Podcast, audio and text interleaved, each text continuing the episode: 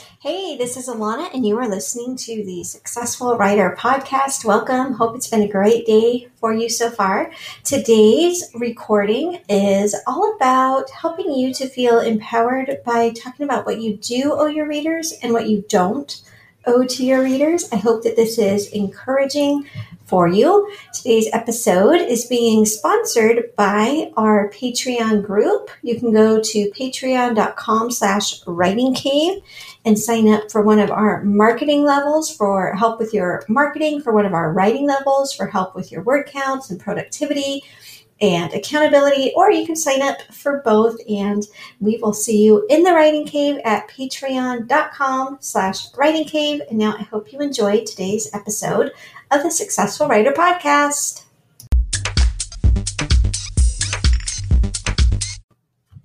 Hi there. So, in our Writing Cave Patreon group, we recently had this great discussion that I wanted to go a little bit more in depth on in today's video. And the question that came up is what do we owe our readers? What don't we owe our readers? And we'll also talk a tiny bit about what our readers owe us and what our readers do not owe us. So that is the kind of topic of the day. So the very first thing that you owe to your readers is a great story with a professional delivery. So pretty self-explanatory. Write a great story, have it professionally published in terms of, you know, the quality of the editing and things like that. That is the main thing that you owe to your readers. You owe them a great book. What you also really owe your readers is respect and gratitude for sure. So there are some authors, and I will admit that I get this way a little bit. Like it can be kind of annoying to hear from readers, like, hey, when's your next book come out? And things like that. But we owe our readers a tremendous amount of gratitude because if we did not have readers, we wouldn't be making money from our books. So I would say we owe our readers tremendous gratitude and a lot of respect, even if I'm sure everybody listening has come across readers who just sometimes they might rub you the wrong way. Sometimes they might act entitled or things like that to getting your books for free. We're going to discuss that for sure when we talk about what your readers owe you and don't owe you. Um, spoiler alert, they owe you money for your books in general, like with exceptions for ARC teams and things. But anyway, what you owe to your readers, to recap, a great book and gratitude and respect, right? That is kind of it. So now let's talk about all the things that you do not owe to your readers. You do not owe them a completed series. All right. Some people are going to always finish a series no matter what Maybe it doesn't sell well. Maybe they hate writing it, but you're just going to finish it. That is your prerogative, but you do not owe it to your readers to complete that series. Now, some of you might decide that you owe it to yourself to say, Hey, I started something. I'm going to see it through. And some of you are going to stay motivated by remembering that your readers are expecting a completed series, but you do not owe your readers a completed series. Okay. So here's the difference here. You do not always have to finish your series, but sometimes it's going to be the right thing to do. But you get to decide whether you finish a series or whether you walk away. You don't owe your readers just because you wrote book one, you don't owe them more books in that series.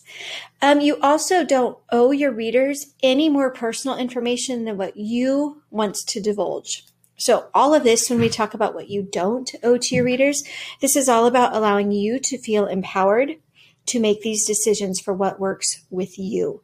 You have the decision to tell them all about your kids and their ages and their birthday parties and the first names of their second cousins, or you can not mention that you have a family at all. Right? Those are totally up to you. There are ways to remain personable and engaged with your email newsletter, with your social media followers, and not divulge really any sensitive demographic information. They don't need to know your age. They don't need to know where you live. They don't need to know your relationship status unless you choose to divulge that to them, right? This is all about your personal choice. Here's another one. You don't owe your readers fast releases.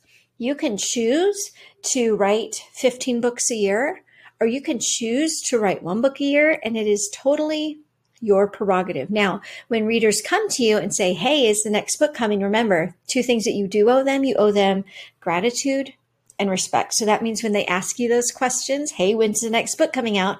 That you treat them with respect and that you also make sure that you are expressing how thankful you are that you've got readers who are so enthusiastic to read your next book, even if it's not ready to come out yet. And even if that question makes you a little anxious, because like we know that if the book was ready, it would be out. We also know that five people a week asking us when it's coming out isn't really going to make us work faster. But we do owe our readers respect and gratitude, but we do not owe them speed. All right. Now let's flip it around. Let's talk about what our readers owe us. Our readers owe us one thing, and that is money for our books, right? I'm not going to get, I'm not losing sleep over pirated copies or anything like that. I really don't think you should be either. But that is the one thing that we can expect from our readers. And we can, in the language that we use to talk with our newsletters, to write our ads and all of this, we can make it clear that we are not apologizing for the fact that our books cost money. In a way, this is reminding your readers that you are valuable, that art is valuable, that literature is valuable. So don't devalue your work. It's going to do you a disservice and it's actually going to give authors kind of globally a disservice if you do not value the importance of a book, right? So that's what your readers owe you. They owe you money for your book. Now, of course, there are times to do free, um, free books, perma free books, giving books free to people on your ARC team. There's there's a time and place for all of that. But remember, it all comes down to what you have chosen to do. All right. I do apologize for those sirens in the background. That's very rare this far out. uh, we're really, really rural and rarely hear that. Anyway, your readers owe you money for your books. They don't owe you reviews. They don't owe you good reviews. They don't owe you um, like a return. So what I mean by that is just because a reader buys book one, they're not obligated to read the rest of the series. They're not obligated to like your book. And like I said before, they're not obligated to leave a review. And if they do leave a review, they're not obligated to leave a, a glowing review. Okay, so those are things that we can separate. If you get a bad review, if you get a reader who um, says yes, they will put a review up and then they don't, there's nothing you can do about that. All right, now you can make sure that they don't get more of your free books if they're not going to review it. But don't lose sleep over any of those kinds of things. You can't change how they do or don't like your book. You can't force somebody to leave a review. So these are things that once you realize they don't owe you, then you can let go any disappointment if they don't give it to you, right? Same thing. They don't they're not promising to buy your whole series just because they buy book one. So if you look at your series numbers and let's say you've sold 100 copies of book one and only 30 copies of book two, first of all, that's not an like a terrible um, average. You know, if you can get up to 40% of people or 50% of people who read book one buy book two, that's great. So 30 out of 100, not too bad. All right. So instead of like grumbling about the 70 people that didn't go on to buy book two, again, what do we owe our readers? We owe them gratitude and respect. So let's respect their choice to not buy book two if it's not for them. And let's respect their choice to determine if it's worth their money to buy the other books in your series. And let's remember that even if they don't go on to read our other books, we are we still owe them gratitude for testing it out, for trying book one, things like that. Okay, similarly, readers do not owe you like a lifetime seat on your newsletter list. Some people are going to love your books, but they don't want to get emails from you. And that's totally okay. And some people are going to love getting your emails and never buy your book that's okay too. So never take it personally if a reader unsubscribes. Never feel bad if like somebody in the real world hasn't subscribed to your newsletter list or anything like that. Like because just because somebody's a personal friend of yours, they that certainly doesn't mean that they owe you to read and like your book. So I basically don't expect any person that I know in the real world to have read any of my books, and I don't expect them to have liked any of my books. Um, it's easier to just keep those totally separate and just remember the things you owe your readers. You owe them great books, And in addition to that, the only things you owe them are gratitude and respect.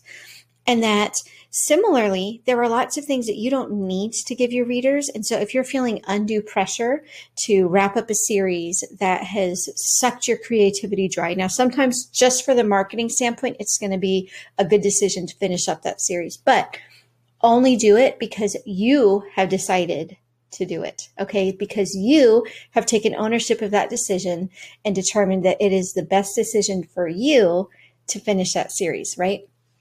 Remind yourself you don't owe your readers tons of personal information. You can let them know as much or a little about your real world life as you want. And then again, when, when your readers do something that's disappointing, maybe you send out an email to your newsletter list and only like a small handful, like you send it to a thousand people and only two people buy the book. Okay, that's disappointing for sure. There's maybe things that you could do better in the next email to improve that. But remember, just because they're on your newsletter list, they're not promising that they're going to buy your books, right? That's not something they owe you. So this is a good way for, for you to just make sure that you're not expecting more from your readers than what they truly do owe you, which is money for your books.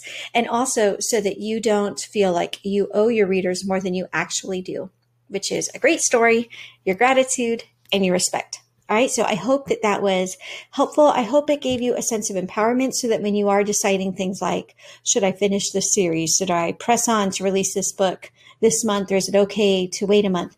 I hope that it gives you a little bit of freedom to make sure that you can own those decisions for you and do what's best for you and that you don't have added guilt or pressure because you're giving your readers too much power to kind of control those decisions for you. All right. Have a great day, and we'll talk to you soon. This is Alana, and you have been listening to the Successful Writer Podcast. I hope today's episode was encouraging and informative for you to help you level up in your author career. If you want more ongoing support for your marketing, your productivity, and your mindset, please join me and New York Times bestselling author and my teaching bestie, Melissa Storm, in our Patreon Writing Cave We've got daily videos, we've got live group chats and sprints, and everything you need to increase both your marketing and your productivity for your books.